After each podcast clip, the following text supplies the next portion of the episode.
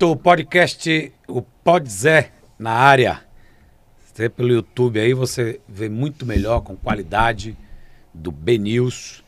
Hoje é, você acessa lá, YouTube ao vivo, B-News TV ao vivo, hoje com o candidato a governo do estado, João Roma, 49 anos, veio morar em Salvador em 2002, a convite do, do ACM Neto?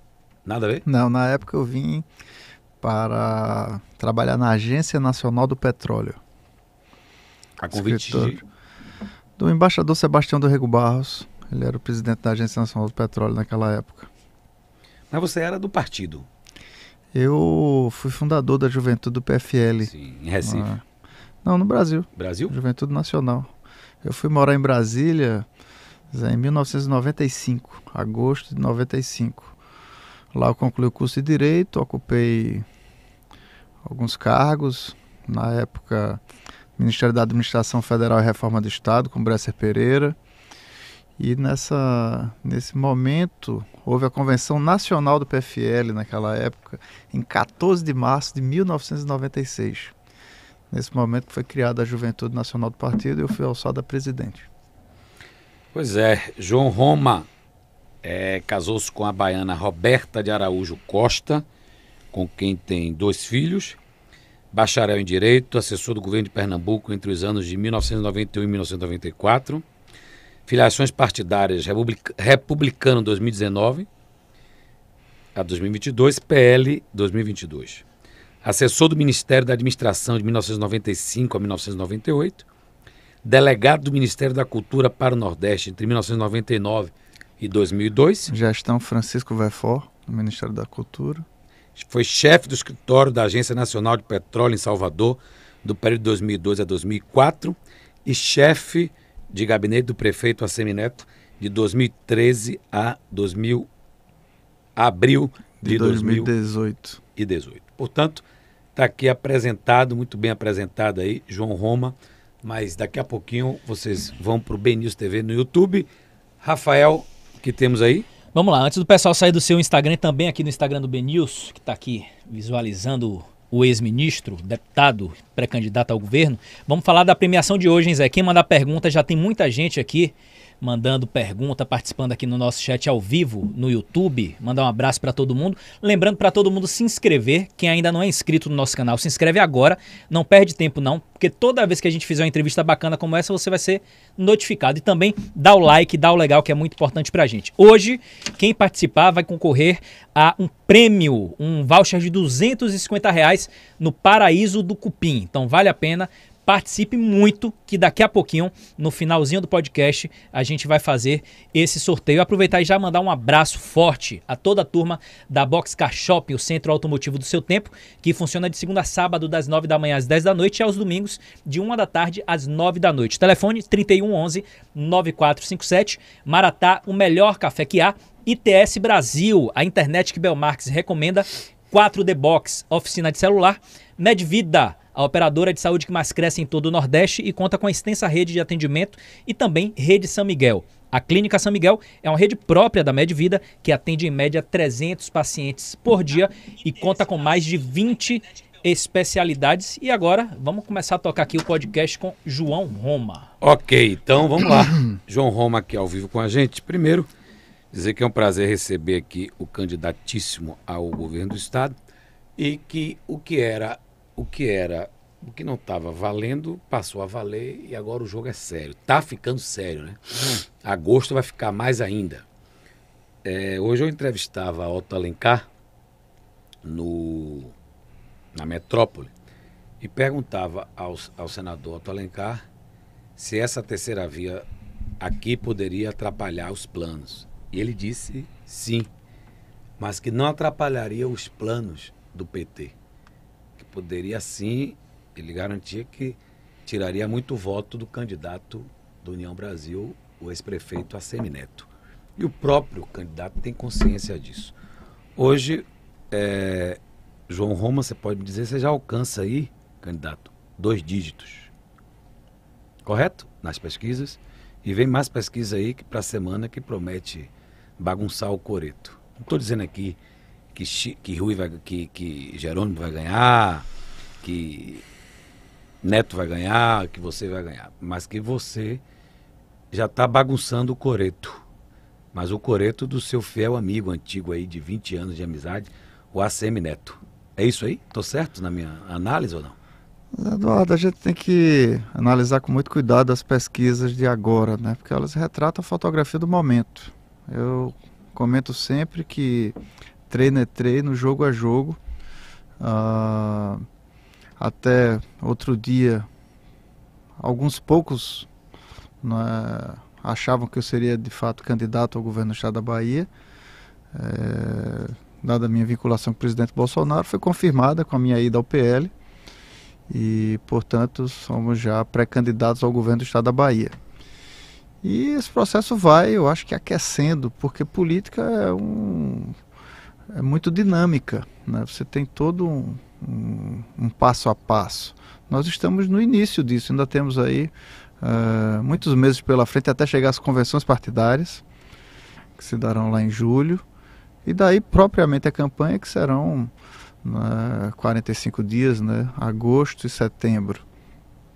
Então acho que tem muita água para passar debaixo da ponte ainda aqui no estado da Bahia. Né? São eleições gerais que tem vinculação, mas eu acho de certa forma arrogante a, a afirmativa do senador Otto Alencar, uh, como se se colocasse como dono da opinião e do voto dos baianos. Uh, a nossa movimentação ela está linkada diretamente com muitas pessoas que nós temos conversado nas ruas da nossa Bahia, né, que querem realmente ter uma alternativa, que precisam sim né, ter essa sua manifestação expressada. E as pessoas têm me interpelado na rua e dizem: Olha, João, você não vai deixar a gente sem opção, não, né? E entre essas pessoas, eu não encontro só uh, possíveis ex-eleitores do ex-prefeito ACM Neto. Eu vejo também outras pessoas que se decepcionaram muito com o PT. Como também tem muitos outros cidadãos e cidadãs que não têm o seu voto cativo. O PT parece que se coloca como monopolista, inclusive do voto das pessoas que eram beneficiários do Bolsa Família, que nós transformamos para o Auxílio Brasil triplicando os recursos da área de transferência de renda no governo federal e todas as pessoas estão percebendo não é, como é a ação do governo que chega diretamente para elas. Então, eu não acredito que em pleno século XXI a Bahia vai ficar refém de práticas políticas do século XIX e que a nossa população vai simplesmente se deixar ser guiada por um governo de propaganda ou por pessoas que queiram manipular ou ser donas da opinião e do voto dos baianos. Então acho que tem é, muita estrada pela frente e nós vamos sim conversar com cada cidadão baiano, colocando para cada um deles o que é que está em jogo nas eleições desse ano, uma das eleições mais acirradas da história do Brasil, não é? e o que é que nós queremos para o futuro do Brasil. A eleição da Bahia é fundamental para todos nós, mas não é menos importante que a eleição do Brasil. Então tem muita bola em jogo e acho que a gente, para começar essa caminhada, tem que respeitar Sua Excelência o eleitor. João Roma, rapidinho, para não perder o fio da meada, já já eu chamo é, Rafael. E depois dessa pergunta, todos vão para o YouTube, para o BNews TV no YouTube ao vivo. Essa é a pergunta. Todo mundo questiona, inclusive foi é, pauta de uma aposta Muita gente achava que essa briga sua com o Racemi Neto era jogo de marketing. Você deve ter ouvido muito isso. Eles brigaram uhum. nada. Isso é jogo de marketing, é conversa fiada. E eu, aqui, modesta parte, disse, não é, não é jogo de marketing. Quando você tem uma amizade de 20 anos e que vai para a mídia dessa forma, é muito difícil você pegar um marketing e jogar em 20 anos. A Bahia quer saber agora qual foi o motivo real de perder uma amizade de 20 anos que você tinha com a, o ACM Neto e qual foi a realidade dessa perda dessa amizade. E quem está aqui comigo agora vai para o YouTube BNews TV ao vivo e vai ouvir essa resposta aí do João Roma. Vamos lá. Zé Eduardo, é, eu me dediquei 20 anos ao projeto político do ex-prefeito ACM Neto E na hora que surgiu uma oportunidade para mim de ser ministro do governo Bolsonaro, poder ajudar milhões de brasileiros, é, a Semineto não ficou feliz com o meu sucesso. E claramente ele colocou que não estaria ao lado de Bolsonaro de jeito nenhum. Naquele momento estava claro, né, o Arthur Lira tinha recentemente sido eleito presidente da Câmara dos Deputados, Semineto teve lá um desacerto também com Rodrigo Maia e com tantos outros que ele brigou nessa caminhada e simplesmente queria que eu pagasse essa conta. Né? Então tem coisa que um amigo não pode pedir para o outro. E se era 20 anos de uma caminhada, eu acho que não houve reciprocidade. Porque na hora que você esperava justamente um suporte para seguir perante talvez o maior desafio que a vida pública tenha me apresentado até então, não é? Não foi uh, a alegria que eu vi uh, nas palavras de Assemi Neto. Então, ele tomou o caminho dele, eu tomei o meu caminho. Eu acho que vai interessar muito mais aos baianos é o que é que nós temos de fato para apresentar para o futuro da Bahia. Eu acho que cada um nesse momento tem que colocar qual é o interesse da população. É sempre muito, é, há sempre muito interesse é, na parte dos bastidores da política, o que é que acontece para lá e para cá, mas eu não quero que essa sucessão da Bahia se dê por um, por um disse-me-disse. -disse. Eu quero conversar diretamente com a população e quero mostrar o que é que nós queremos realmente para o futuro do estado da Bahia. É lamentável a gente ver o Brasil avançando e o governo da Bahia remando para os lados, sem oferecer soluções que melhorem a qualidade de vida do nosso povo, sem tratar sequer o nosso povo com respeito, muito menos com carinho. E cada vez mais humilhando camadas de profissionais, como são os profissionais da segurança pública, como são os profissionais da área da saúde. Muitos deles estão aí com quatro meses sem receber porque fica mudando gestão a gestão de hospitais Bahia fora, né, achando que saúde pública e educação se dá através de paredes construídas, não, se dá através de profissionais. E o governo fica impondo a esses profissionais que fiquem se pejotizando para emitir nota fiscal, para não ter vínculo trabalhista, o que já é uma burla à legislação trabalhista, e mesmo assim muitos com mais de quatro meses sem receber não é, o que trabalhou para atender a população baiana. Então eu acho que são muitas ações e muito que conversar com cada um dos baianos sobre o futuro da Bahia. Então naquele momento, há um ano atrás, quando eu defini seguir essa caminhada ao lado do presidente Bolsonaro, trabalhando por milhões de brasileiros que precisavam sim de uma ação efetiva naquele momento. Brasileiros esses que estavam impedidos, inclusive, de sair de suas casas para ganhar o sustento de suas famílias. E lá chegou o auxílio emergencial, na sequência substituído pelo Auxílio Brasil e tantas outras ações. Então, eu tomei o meu rumo, a semineto dele, e vamos agora nessa disputa com Jerônimo, que é o candidato do PT, aliás, o candidato oficial do PT, né, porque o oficioso é o ex-prefeito. E vamos seguindo para mostrar realmente o que é que nós esperamos para o futuro da Bahia. Oficioso é o ex-prefeito? É, ele admite votar em Lula, né? Ele admitiu? Ele admitiu votar em Lula. O prefeito, o ex-prefeito O ex-prefeito Assemineto disse que não havia problema, que a caminhada dele com do ex-presidente Lula não eram caminhadas antagônicas. Ele disse isso também? Ele falou, eu acho que na entrevista a Geraldo Júnior. Foi? Agora, uma pergunta que eu quero lhe fazer.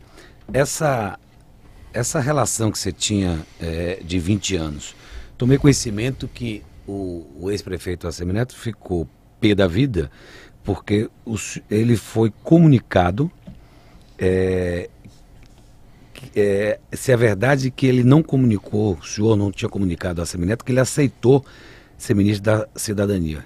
E por que você não comunicou ele? Ou ele soube Isso pela não imprensa? Procede. Ele soube pela imprensa? Isso não procede. Quando eu soube. Eu soube que o senhor foi lá ao vivo. Quando eu soube, não foi ao vivo, não. Eu estava na fazenda, aqui em Conceição da Feira. Hum.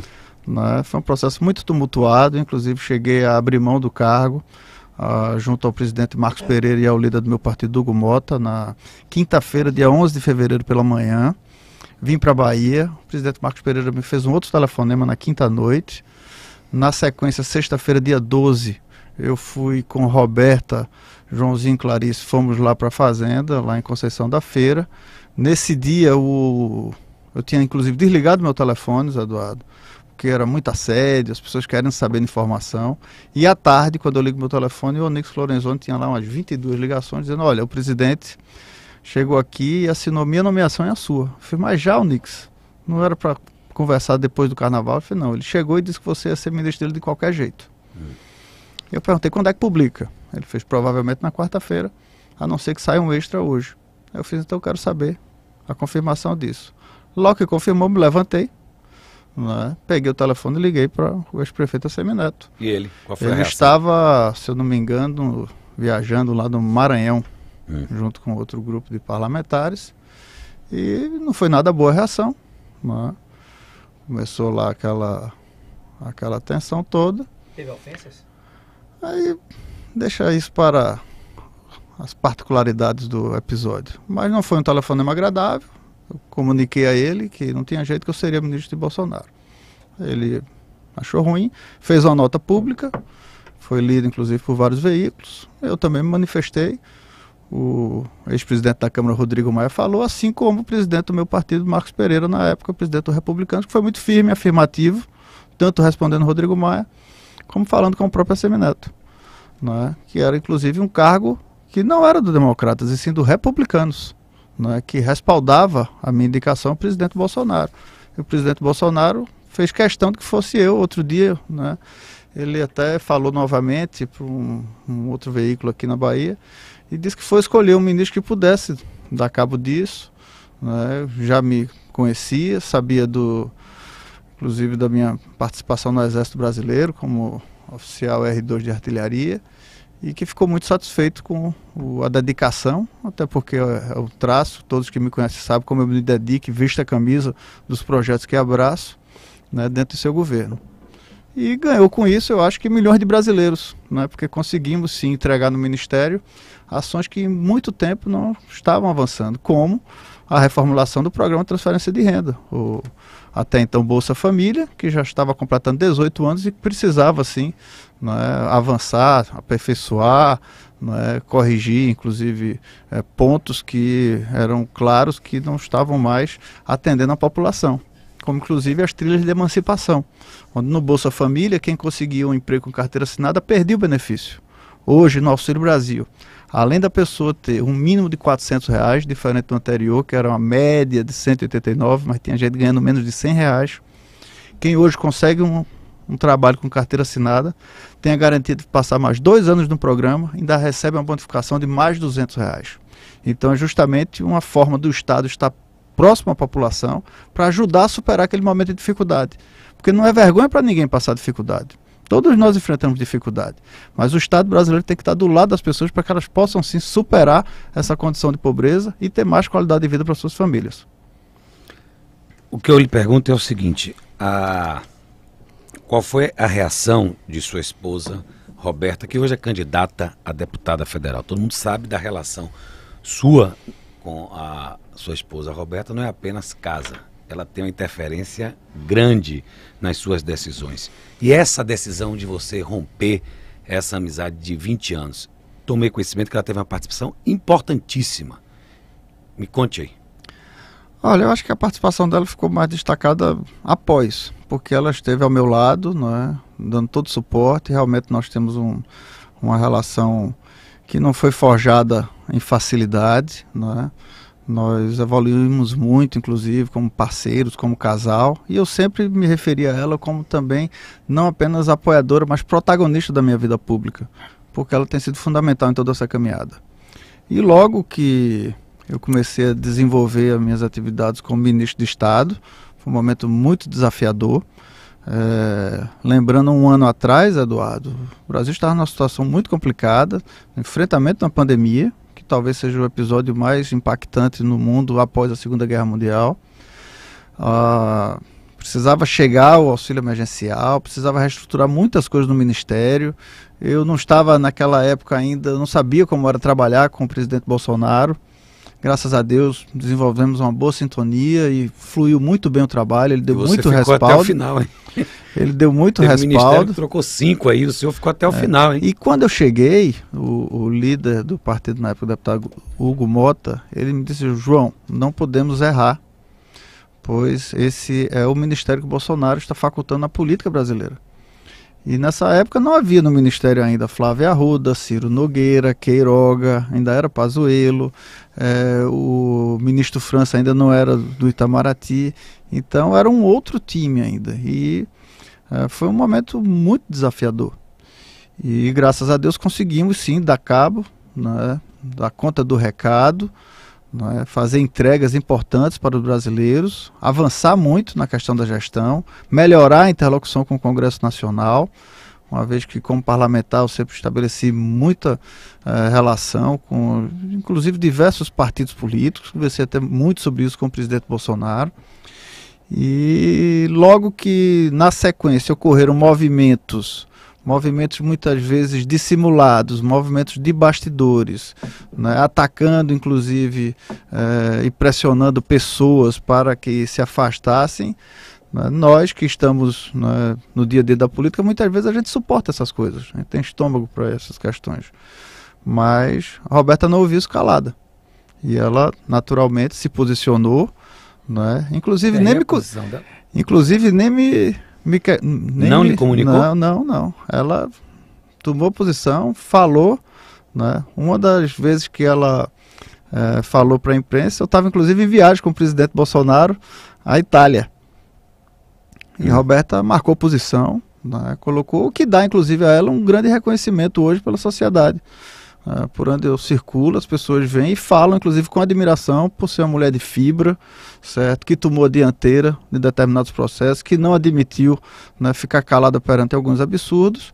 Então, acho que hoje em dia as pessoas querem saber também né, o, a essência das coisas. Eu acho que eu estou é, cada vez mais movido pelo propósito de vida, né, avançando na minha vocação como homem público, para poder cada vez mais atuar em benefício de pessoas que precisam realmente de um governo que seja assertivo, que possa melhorar o dia a dia da nossa sociedade.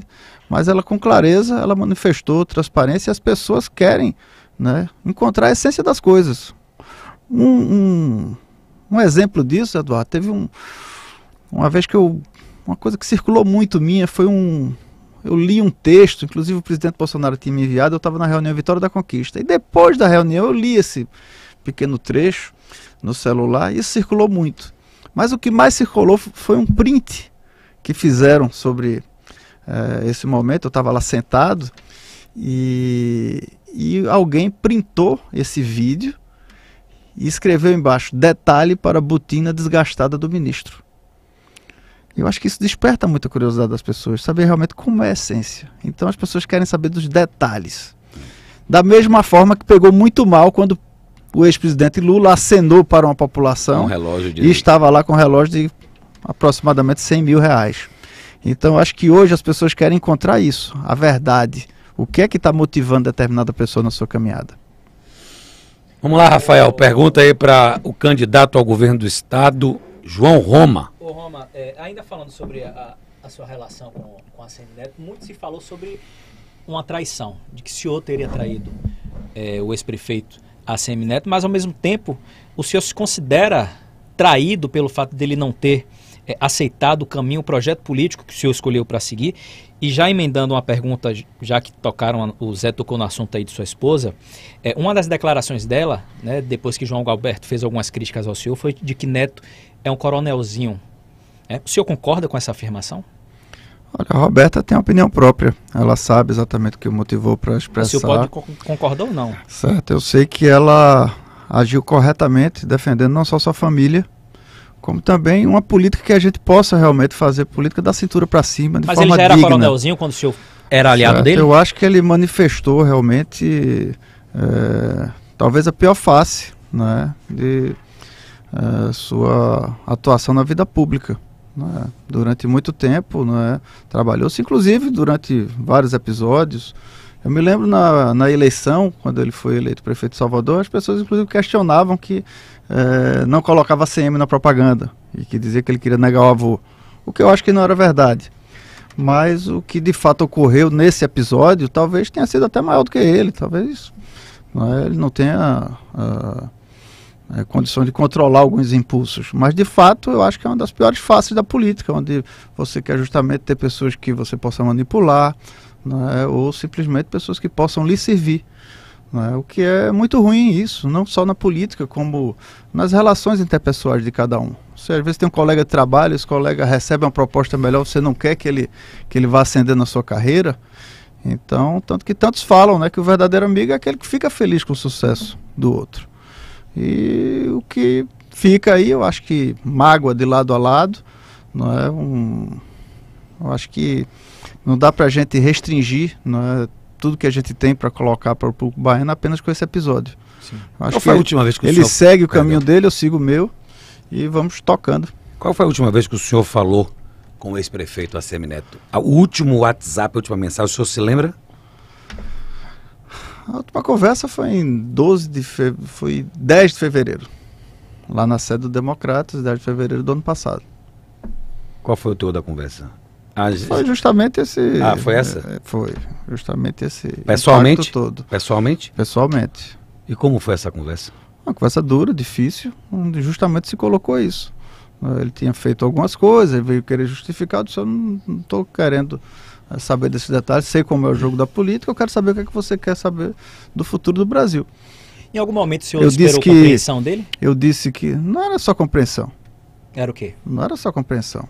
É você está enxergando o, o seu parceiro como também um player na política. É você... Ele queria o senhor como coadjuvante. Olha, não sei quais sentimentos que de fato motivaram ele. Mas o próprio ex-presidente Marco Pereira disse que, olha, João, no seu caso eu iria conversar com a Semineto, que é o que eu fiz de imediato, porque na política nenhum argumento dele me convence. Então, acho que ele deve ter ficado muito abalado naquela época com o episódio de Rodrigo Maia, né, que falou várias coisas dele, e né, ficaria incômodo para a imagem dele né, na, na mídia, certo? a minha presença. Talvez fosse difícil para ele justificar tudo isso. Entendi. Mas o episódio para mim fica lá no passado. Eu segui a minha caminhada, consegui é, dar conta do recado, graças a Deus. É? Isso foi muito bom para milhões de pessoas que precisavam realmente de um reforço de ação do governo federal. É, fico muito feliz de ter podido exercitar essa atividade e isso também me projetou é, dentro de um outro cenário aqui na, na política baiana, onde nós seguimos também e há um, um espaço, sim, que precisa ser ocupado, em especial de pessoas que necessitam de uma representatividade, que é o que não está ocorrendo. Né? Quando a gente comenta né, que, no caso, eu sou a única oposição realmente ao governo do PT, fica claro né, que ele, ao dizer que não se preocupa com a eleição do Brasil, ele está diminuindo muito não é, a sua a posição de líder. Eu cheguei a me referir outro dia que era um, um caso de antiliderança, uma vez que é, mais importante do que a gente saber para onde vai é saber para onde não vai e com quem não ir. Então, quando ele admite voltar em qualquer um, inclusive no ex-presidente Lula, é, eu acho que isso é muito decepcionante frustrante para uma camada da nossa população. Então, é fundamental que a gente possa, sim, cada vez mais colocar agora né, uma opção clara para a Bahia, né, para que a Bahia possa caminhar de mãos dadas com o Brasil, para que, né, identificado João Roma, candidato presidente Bolsonaro aqui, isso vai ficar muito claro. E a verticalização das eleições é um processo muito natural também. Né. Não é pela vontade de A, B ou C que não haverá verticalização nas eleições. Isso é um processo natural nas eleições gerais. É? Mas o que é muito importante, despertar a consciência de cada cidadão baiano. E é isso que nós estamos fazendo. Agora, é, candidato é, João Roma, em algum momento, e ele me disse, o ex-prefeito Assemineto, que conversou com, com o filho de Bolsonaro algumas vezes e também com, a, com o próprio partido, que eles... Que, pode falar. Não. Que eles tinham vontade de apoiá-lo aqui e que ele se negou. A, Foram desse... diversas conversas, interlocuções, Foram? tiveram muitas interlocuções, não é? Ocorre que a sempre negativo. É, disse que não aceitava de forma nenhuma estar próximo do presidente Bolsonaro. É, não é obrigado a estar próximo do presidente Bolsonaro.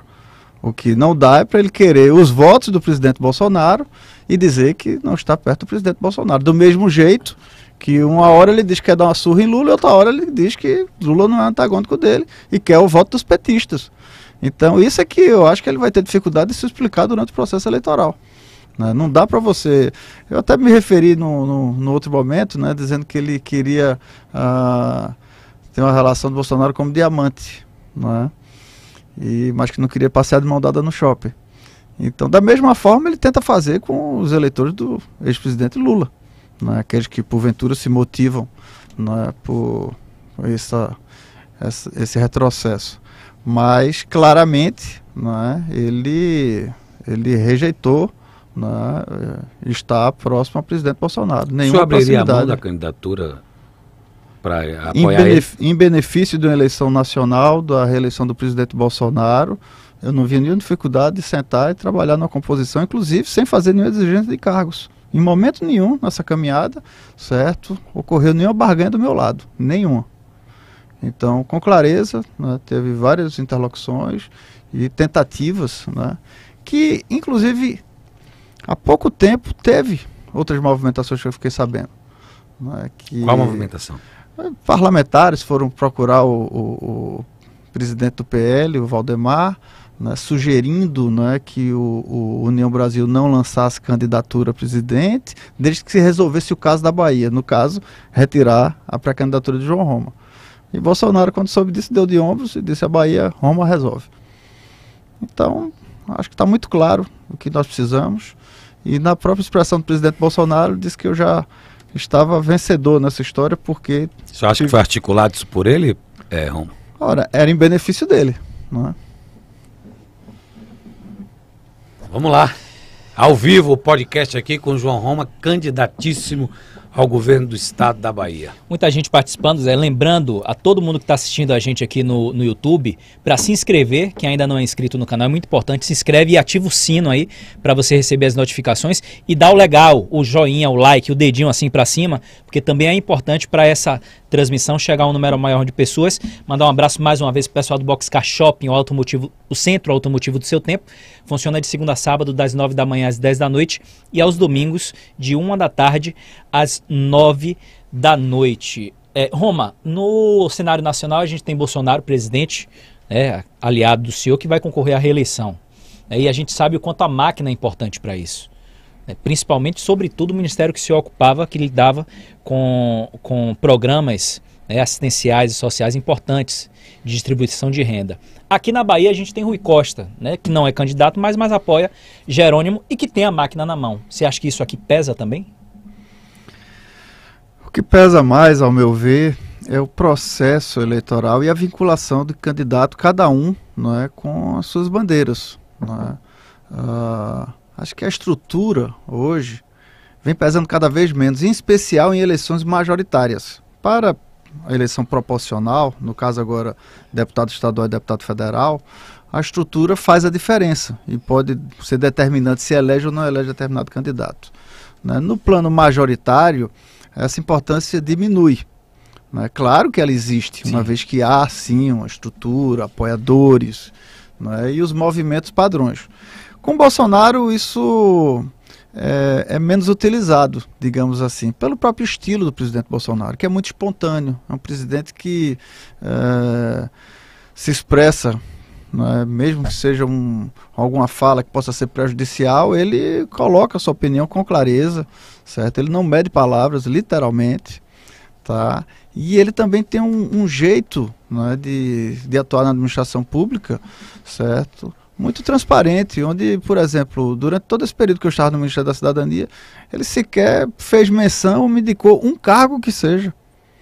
Tá? Nunca solicitou para é, atender esse ou aquele, não. Não é? Sempre deu todo o respaldo, e assim eu sei que ele faz com os diversos ministérios, pois os outros colegas ministros me contavam né, a forma de agir. Então eu acho que a, a estruturação disso é muito menor né, especialmente do campo de Bolsonaro. Claro que existem movimentações, hoje em especial, muitas movimentações por parte dos recursos federais. Sim. Né, o Congresso, que tem legitimidade para tratar sobre orçamento, definiu é, o, o, orçamento do relator, que são os RP9s, que é legítimo, né, faz parte, como eu disse, das atribuições do Congresso Nacional, mas isso naturalmente vai ter é, interferência, mas, repito, eu acho que está muito mais vinculado uh, nos processos eleitorais proporcionais do que do majoritário propriamente dito. Do âmbito majoritário, eu acho que as ideias né, os propósitos de cada uma das candidaturas vai falar muito mais alto para a população. Nós teremos uma eleição, ao meu ver, talvez uma das mais acirradas da história do Brasil. Uma eleição no ano nós comemoramos 200 anos da independência do nosso Brasil. Uma eleição onde serão discutidos valores. Uma eleição onde a motivação né, de cada um dos eleitores não sabemos qual é ainda mas certamente ele vai colocar e vai pensar qual o Brasil que ele quer para o seu futuro. Se ele vai querer voltar àquele Brasil que ele tinha vergonha e que tanto decepcionou os brasileiros, ou que ele quer um Brasil que continue a avançar. Um Brasil que possa sim ser motivo de orgulho, que possa é, colocar as questões muito claras. Então, acho que isso vai pesar muito nessa eleição, mais do que estruturas. Né? Você lembra uh, as últimas eleições majoritárias na Bahia, desde aquela, a, aquela primeira onde Paulo Souto perdeu para Jacques Wagner. A estrutura você via que tinha uma quantidade né, quase totalitária dos prefeitos da Bahia e toda todos os partidos e tudo mais, e com muito pouco Jacques Wagner conseguiu uh, derrubar tudo isso. Primeiro turno. Né? Então, assim também como foi aquela de a primeira de Rui Costa, de Rui Costa. que ele começou com 3%, Paulo Souto lá na frente, eu mesmo torcia para que Paulo Souto ainda conseguisse ganhar ali no, no primeiro turno, e foi justamente o contrário. Né? especialmente nos últimos 15 dias da eleição, naquele setembro. Então, acho que quando né, a população enxerga né, um propósito, entende determinada é, circunstância, eu acho que ela segue ali, sim, a sua motivação. E para a majoritária, eu acho que a estrutura é, perde um pouco dessa, dessa importância perante as eleições proporcionais. João Roma, agora nacionalmente veio a Covid, correto? A pandemia matou mais de 600 mil pessoas. E Bolsonaro negou a vacina. Bolsonaro negou a vacina. Bolsonaro trocou de ministro, quatro, cinco ministros, se desentendeu com dois e foi morrendo gente e ele dizendo para deixar o povo trabalhar porque a economia precisava girar. Veio a vacina.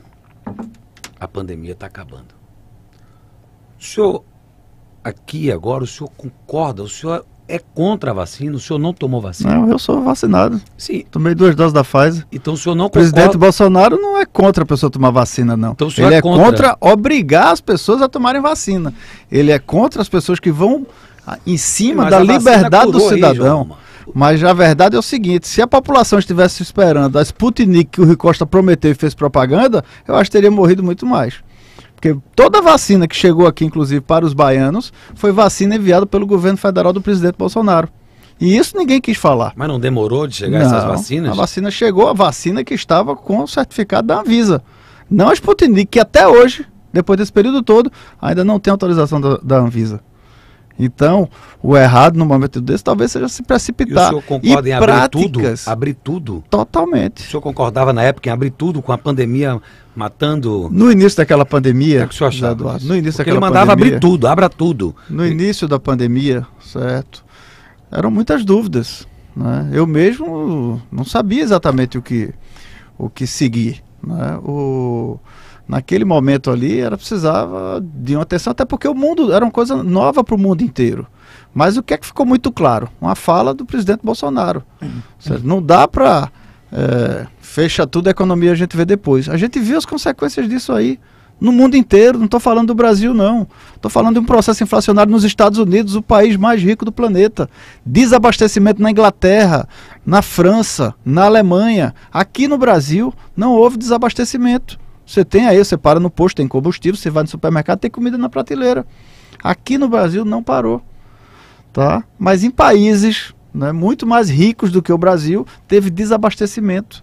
Então, naturalmente, a consequência também do fica em casa, a economia, a gente vê depois, é uma consequência muito danosa. Não é? Cada vez mais você começa a ver elementos. Não é?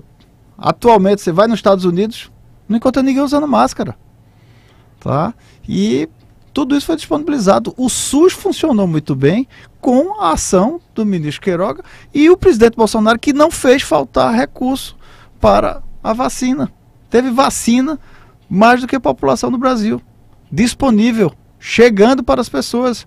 Mas o que o presidente Bolsonaro é ferrenho defensor da nossa liberdade. Então, o que eu acho que é, é inadequado, Zé Eduardo, é a pessoa querer forçar, como a gente viu em países totalitários, como a China, que colocou até robô para ficar na rua fiscalizando drone, o cidadão. Lockdown agora drone. Pois é, tipos de tecnologia que vão tolhendo a liberdade do cidadão. Então, peraí, chegar na marra e querer estar tá injetando matéria, não. Mas cada um na sua consciência vai lá. João Romo, o senhor, o senhor concorda com esse embate é, e do, daquele discurso do dia 7 de setembro do presidente Bolsonaro incitando a população contra o Supremo Tribunal Federal? Qual é a sua opinião? A opinião de João Romo. O senhor concorda com o Bolsonaro ou o senhor acha que o Bolsonaro exagera, pisa? Ele hoje mesmo disse que eh, leve ele preso, desafiou o Tribunal, eh, o Supremo Tribunal Federal, desafiou o Tribunal Superior Eleitoral, que leve ele preso se ele não ganhar alguma coisa. Zé Eduardo, eu sempre fui e sempre serei defensor da segurança jurídica.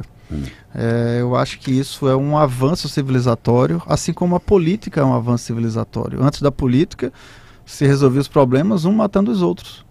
E hoje a gente consegue resolver isso com eleições, por exemplo. Agora, as regras precisam ser claras. O que está no Brasil, inclusive coloquei isso na entrevista que eu dei a Páginas Amarelas da Veja, é que está tendo uma disfunção total. O judiciário ficou num tamanho agigantado e passa a invadir outras fronteiras. Se você tem uma tripartição de poderes entre executivo, legislativo e judiciário, hoje o judiciário ocupa uma esfera muito grande disso. E há sim um ativismo judicial. Não é opinião de A ou B. Vai para a população. Vê se a população está satisfeita com o serviço da justiça no nosso Brasil. Vê se a justiça chega na ponta. Então, o que é que está acontecendo? Cada vez mais a justiça se metendo em searas, como se meteu também durante a pandemia. Como se mete em qualquer questão. E outra coisa, com dois pesos e duas medidas. No Supremo Tribunal, cada ministro hoje parece que tem um nicho de poder e ninguém quer dar satisfação para nenhum outro. O processo que o Alexandre Moraes moveu, ele era a parte que é, denunciava, ou seja, tomou atribuições do Ministério Público Federal, ele ao mesmo tempo faz a, a execução do, do processo e ao mesmo tempo emite as ordens. Então ele pega todas as esferas de poder nele, monocraticamente, sem passar pela, pelo pleno do Tribunal Superior Eleito, Superior, é, Supremo Tribunal Federal. Então isso tudo vai se colocando com muita transparência. Como eu disse antes, as pessoas podiam ler isso nas páginas do jornal. Hoje a notícia está franqueada. Você mesmo utiliza é, outros meios, você vê o YouTube, você vê o WhatsApp, a população acompanha essas coisas. E a população claramente observa isso. Eu estava naquele dia em São Paulo com o presidente. Não foi o presidente que citou a população, não. Eu vi um não muito forte vindo daquela paulista quando eu nunca tinha visto uma multidão daquele tamanho. E olha que eu sou habituado, já vivi muitos carnavais, mas nunca vi uma, uma população como aquela, uma multidão na rua que claramente queria sim que o presidente fosse seu porta-voz. Então aquilo está muito claro. Não sou defensor de nenhuma medida né, que é, estremeça as instituições, mas de fato as instituições precisam estar dentro da lei, porque nós seguimos um ordenamento jurídico e eu defendo sim a segurança jurídica. Mas o que está ocorrendo no Brasil é um exacerbo do judiciário e cada vez mais com esse ativismo, a, ele que deveria dar o exemplo de defender nossas leis, está dando justamente um exemplo e criando problemas na sociedade. Bem rápido, o que, é que o senhor pode me falar da economia? De Paulo Guedes, que entrou no governo e a gente tem áudio, vídeo e pode buscar no YouTube se quiser agora, ele dizendo que o gás não iria aumentar de 30 reais, de 25 reais. O gás está de 130 reais. Ele falando da gasolina, derivados do petróleo, que não ia aumentar, que ele ia brigar, que acreditasse nele. A gasolina está batendo quase 10 reais. O governo também não tem culpa de nada nesse, nessa questão? O governo tem agido. Né? Um exemplo disso é o auxílio gás, que está também junto com o Auxílio Brasil e faz toda a diferença na hora da dona de casa comprar o seu botijão. O petróleo, né, mais do que no Brasil, aumentou muito o mundo afora. Né? Como eu lhe falei, imagine os Estados Unidos com processo inflacionário. Vai ver quanto aumentou o combustível na França, na Inglaterra, na Alemanha, na Europa de uma forma geral. Vai lá na Espanha ver quanto é que aumentou isso aí. Então, dentro de tudo isso aí, tem um posicionamento claro de governo. Paulo Guedes, ele é um ferrenho defensor das finanças públicas, ele coloca com mão de ferro essas questões. Tive diversos embates com Paulo Guedes, inclusive para a implantação uh, do Auxílio Brasil, para que conseguíssemos recursos para fazer jus a essa melhoria para a camada mais necessitada da população. Tem excelentes ideias, mas muitas vezes é duro da negociação. Eu tive embates, né, brigamos muitas vezes, mas de forma muito leal, transparente, né, na mesma mesa, olho no olho. Mas foram momentos muito difíceis. Então, o que você observa nisso tudo é que, dado o cenário geral que o Brasil né, enfrentou né, perante toda essa, essa pandemia que o, o mundo todo viu acontecer, o Brasil hoje se sai muito melhor do que muitos dos países que, inclusive, tinham condições né, mais estruturadas do que o Brasil. Né. Você observa aí em vários indicadores, inclusive agora o dólar está caindo. Diferente do que torcia algumas pessoas né, que queriam ver o, o mar pegando fogo para comer peixe frito. é? Hoje você vê as coisas melhorando no nosso Brasil, a bolsa de valores subindo, certo? O dólar caindo, as coisas avançando e a população tendo sim um suporte do governo federal. Para aqueles, inclusive, que jogavam fake news dizendo que Bolsonaro ia acabar com o programa social do governo. Bolsonaro triplicou os recursos do programa social do governo, zerou a fila. Uma fila que se estendia por quase duas décadas e não zerava a fila por interesse qual não sei. Conseguimos zerar a fila. E hoje a população sente respaldo do governo que tem feito isso. Fora as obras que chegam, como antes eram monumentos ao descaso. O PT teve na Bahia e no Brasil por quase 16 anos e a BR-101 parece que pulou a Bahia, o maior trecho de BR-101 no Brasil. Pulou a Bahia, seguiu duplicada por Sergipe, Alagoas, Pernambuco, Paraíba, Rio Grande do Norte. E na Bahia só foi ser duplicada quando chegou Tarcisão do Asfalto e começou a entregar trecho duplicado de BR. Candidato, é, vamos falar de sucessão estadual aqui, que é pau que boia, que interessa a gente. É isso aí que interessa. Senhor apoiaria a Semineto no segundo turno, se por acaso viesse uma demonstração de interesse do presidente Bolsonaro? Isso ninguém pode adivinhar, porque o senhor tem uma forma de crescer. Eduardo, numa caminhada como essa, a gente não trabalha com hipóteses. Né? Eu pretendo Ganha. avançar e ser o próximo governador da Bahia. Quem é que o senhor acha que vai para o segundo turno com o senhor? Quem que você acha? Qual aquele, aquele que tiver mais votos. Mas o senhor faz estudo em relação a isso? Com sua equipe, com o Pacheco, sua equipe toda em cima de pesquisa. Todos fazem, não é possível que o senhor não tenha uma ideia. O senhor acha que é o senhor e a Semineto ou o senhor e o Jerônimo? O que eu me referi, inclusive, antes de me colocar como pré-candidato, é que nessa eleição um bloco estará com o PT e o outro bloco estará com o presidente Bolsonaro. E quem não estivesse nesse bloco estaria no limbo. Essa minha afirmativa. Ou seja, no limbo a Semineto. Ele não tem nenhuma vinculação nem nacional, não é? E não sei qual a ideia, a força que vai mover essa Ele nem quis Moro dele. também, porque ele não quis Moro? Ah, não sei. Não sei porque não quis, mas ficou, parece que uh, abalado quando o colega, novo colega partidário dele, Sérgio Moro, filiou-se ao União Brasil. É, e está afiliado. Está afiliado, aí não sei. Quem está com tudo, às vezes não está com nada, né, Zé Eduardo? O senhor trabalha. Como é? Quem está com tudo, às vezes não está com nada. O senhor trabalha na hipótese de vencer no primeiro turno? Não. Essa hipótese não passa pela não, sua. Seria que... muita. Seria. Óbvio que seria o, o mundo ideal. Mas não é nada fácil uma caminhada como essa, uma caminhada, especialmente no meu caso, com muito pé no chão, conversando com as pessoas. De todos, quem tem menos estrutura sou eu. Né? Estrutura, eu digo, partidária, estrutura de poder local. Né? De um lado você tem aí uma prefeitura de Salvador, do outro o governo do estado. E o que nós estamos fazendo? Entrando nessa sintonia com a população. Porque quando eu ando, eu tenho visto depoimentos que de fato é, me emocionam e me motivam. Né? Pessoas que realmente têm depositado muita esperança na nossa caminhada, que perceberam uma forma diferente a gente poder fazer política, política de verdade, política enxergando o interesse do povo. Quando eu comentei aquela foto que estava uh, o ex-prefeito junto com o Jerônimo fazendo o L de Lula, é porque aquilo realmente pesou como um deboche à população. Que por um lado fica todo mundo batendo A e K, mas o que se percebe é uma dança de cadeiras, cada o senhor um. fala da foto que os dois estavam no evento? É, com e fazendo o fez o L de Lula? Não, ele ah. estava do lado do Jerônimo com um largo sorriso, enquanto o Jerônimo fazia o símbolo de Lula. O senhor não faz uma foto com o Jerônimo?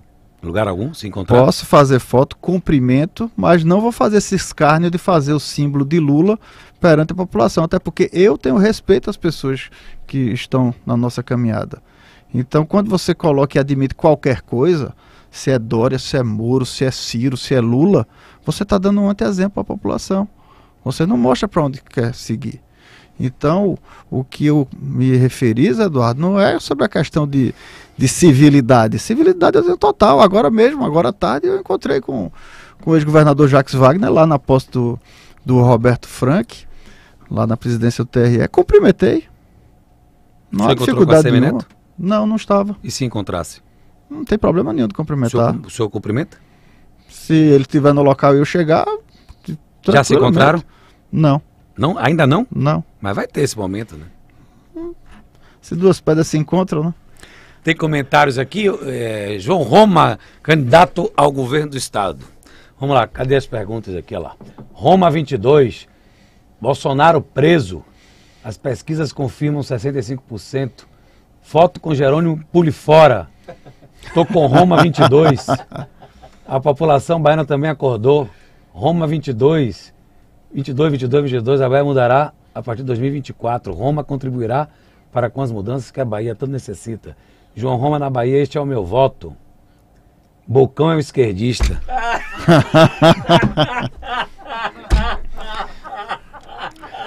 Uma coisa que fica claro nessa caminhada também é que até então muitas pessoas não sabiam que o presidente Bolsonaro teria um candidato aqui na Bahia. E hoje as pessoas começam a enxergar isso. Então eu vejo muitas pessoas. Fechou o apoio, né? Não é? Colocando com clareza essa manifestação. Inclusive alguns que às vezes fazem postagem e marcam lá Bolsonaro com outro candidato.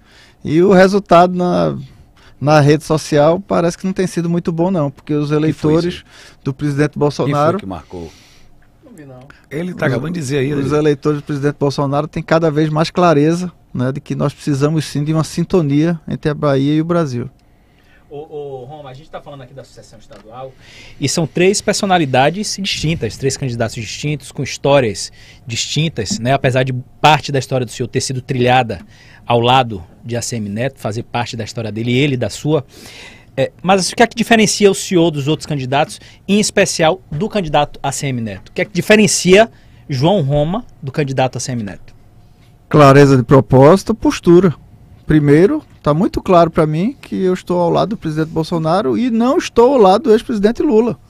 Está muito claro para mim que eu faço oposição ao governo do PT. Está muito claro para mim que eu defendo a liberdade do cidadão. Está muito claro para mim que eu quero menos imposto porque o Estado fica pesando no pescoço do cidadão. E em matéria de imposto, o ex-prefeito não pode falar sobre isso, porque ele gosta de pesar a mão. PT então, tá aí, então, né? Ele gosta de pesar a mão. Então, com clareza, também né, a nossa população quer sim. Isso é um anseio mundial. Não me refiro só ao estado da Bahia. As pessoas querem mais desoneração. As pessoas querem diminuir o peso do Estado no seu dia a dia. Cada vez mais você tem uma população menos dependente do poder público. Então você tem cada vez mais um poder público querendo se usurpar do cidadão, a estar tá interferindo no seu dia a dia, a estar tá cerceando sua liberdade, a não propor justamente os serviços que o Estado tem que colocar como básico na população, em especial segurança pública.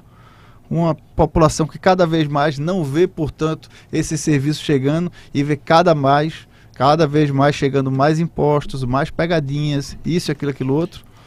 Está claro que esse não é o caminho. E ao lado do presidente Bolsonaro, o que foi feito? Desoneração, desoneração, desoneração.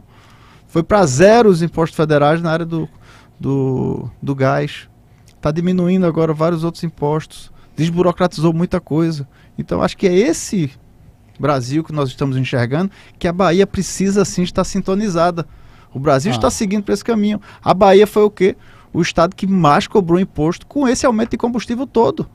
Foi uma arrecadação exacerbada para o estado da Bahia, justamente no momento onde a população enfrenta a pandemia. Não seria o caso da Bahia ter justamente recuado e aliviado para o cidadão, para o profissional liberal, para as pessoas que ficam sofrendo, querendo sim um lugar ao sol e nem poderia sair de casa, nem pode ter essas atividades e mais pesando. Um camarada que perde o emprego, perde tudo, vai ser Uber. Quando chega lá para ser Uber, o, o imposto em cima do combustível faz com que esse combustível seja desse jeito. Então fica esmagando a vida do cidadão. Então o que nós queremos está muito claro. O, o, duro golpe que foi para a Semineto, a migração de Geraldo Júnior para a base de Rui, favorece o senhor? Foi o duro golpe, o senhor concorda? Olha, deve ter incomodado muito lá, certamente deve ter incomodado. Né? Mas ele não pode reclamar de golpe, porque ele estava se gabando por ter dado um golpe no PT. Sim. Então, acho que aí a gente tem que saber o que foi esse movimento. Foi justamente o que eu tinha comentado ontem. Dança de cadeiras. Você vê lá naquela foto o quê? A festa dos poderosos que fazem política como se a gente estivesse no século XIX. Cada um cuidando do seu quinhão de poder, troca a carta para lá e para cá, cada um arruma seu umbigo e que se dane a população. Algum daqueles perguntou quais eram as propostas e qual é a motivação da nossa população? O que é que a população quer em relação à educação e segurança pública? Não. Cada um estava preocupado em montar suas chapas, fazer os arranjos partidários e que se dane o povo. Então não dá para a gente enxergar a Bahia do século XXI, a Bahia com energia renovável, a Bahia com tantos potenciais, com a vocação para o agronegócio, a Bahia de serviços, a Sim. Bahia de entretenimento, de eventos, e uma Bahia que, ao ponto que está com toda essa potencialidade na mão, um Estado gigantesco, um povo valoroso, está fazendo a política com a prática do século XIX. Então tem que modernizar isso. A gente tem que começar a enxergar se hoje nas comunicações a gente utiliza isso de forma tão direta, imagine na política, que é a representação da sociedade. A gente tem sim que oxigenar. E eu acho que essa que dá impulso à nossa caminhada, essa maneira mais direta de fazer política, enxergando realmente o dia a dia da população. Sua chapa para disputar o governo do Estado. Lorena, na área evangélica? Vai buscar esse voto? É, uma, é o nome, né? É uma boa possibilidade. Lorena. É? é? uma boa possibilidade, é um excelente nome, é mulher de valor. É, mas o, temos uma grande caminhada pela frente. Então estou mantendo vários contatos. Não é nada fácil, são, são muitos, muitas reuniões, são pressões, naturalmente pessoas é, disputando isso.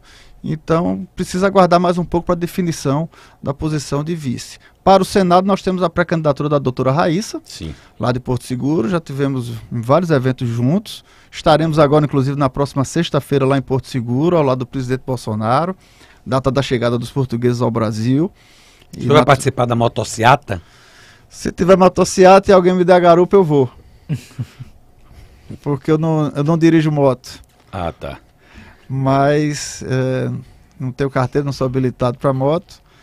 E mas já participei com o presidente numa outra motociata e no havendo a manifestação, eu estarei lá junto com todo o grupo. Para terminar, meu, é, João Roma, candidato ao governo do estado, é, defina para mim aí em poucas palavras, poucas palavras. Lula. Uma decepção para muitos brasileiros que confiaram nele. Rui Costa. Um governador com uma personalidade muito pesada, digo no sentido de fluidez, de empatia com os demais integrantes da política. ACM Neto um gestor que pensa muito nos seus interesses. João Roma, candidato ao governo do estado, conversou com a gente aqui. Muito obrigado, candidato. E a estrada está aberta. O senhor tem pesquisa na mão? Não. Não faz pesquisa interna? Quero fazer. Hein? Quero fazer. Deixa a gente começar a arrecadar que eu vou. Soube que no Oeste o senhor tá bom, né? Tá bem, né, no Oeste? Eu ouço comentários, Eduardo. Eu ouço comentários, vi até o comentário do, do governador Rui Costa falando lá do sul da Bahia. De fato, alguns locais que nós andamos, é, como eu disse, não só emociona, como também estimula muito e encoraja a nossa caminhada. São muitas pessoas depositando esperança, são muitas pessoas querendo realmente oxigenar a política na Bahia. Né? Então, acho que tem um movimento muito forte acontecendo aqui no estado da Bahia. É, assim como se referiam antes que o gigante tinha acordado falando do Brasil, eu acho que tem né, uma Bahia inteira aí querendo realmente ser grande, uma Bahia querendo retomar o seu protagonismo, uma Bahia que foi fundamental no período, né, no, no processo de independência do Brasil, que nós estamos comemorando 200 anos de sua declaração. E é muito valor que nós temos, né, muitas pessoas né, com muito potencial aqui na Bahia que precisam de oportunidade, de respeito, de carinho né, de um governo que esteja sintonizado justamente nesse novo viés né, de uma política realmente para resultados, para melhorar a vida das pessoas e acabar com esse compadrio, acabar com essa política do toma lá da cá, né, de pensamentos políticos mesquinhos. Eu acho que a gente tem que fazer política com grandeza, porque nada é maior do que o interesse das pessoas que realmente necessitam do Estado brasileiro. Valeu. Rafael. Vamos lá, antes da gente finalizar aqui, Zé, é, vamos fazer o sorteio aqui de quem foi que levou um voucher de 250 reais do Paraíso do Cupim. Um abraço para toda a turma aí do Paraíso do Cupim, lá na, em Mussurunga, Fazenda Grande do Retiro. É, Ramos Limeira, Ramos Limeira foi o vencedor e vai procurar a gente no nosso Instagram, hein? Bnews underline oficial. Bnews underline oficial. Dá um oi lá, diz que foi o vencedor da promoção, que nossa produção vai entrar em contato com você. E lembrando mais uma vez que quem está acompanhando essa live aqui com João Roma, candidato, candidatíssimo. Live? Podcast. Essa, esse podcast, candidatíssimo ao governo da Bahia. É, para dar o joinha, o legal, o like, o gostei aí, o dedinho para cima, como queiram. E também se inscrever no nosso canal, porque todo Pode Zé, toda segunda-feira, 8 horas. Você não vai precisar se incomodar. Você vai receber no seu celular, no seu smartphone, uma notificação com o nosso entrevistado e você só vai apertar o botãozinho e vai ser direcionado para o nosso podcast. Então é importante, se inscreva em nosso canal agora, nesse momento, e ative o sino de notificação.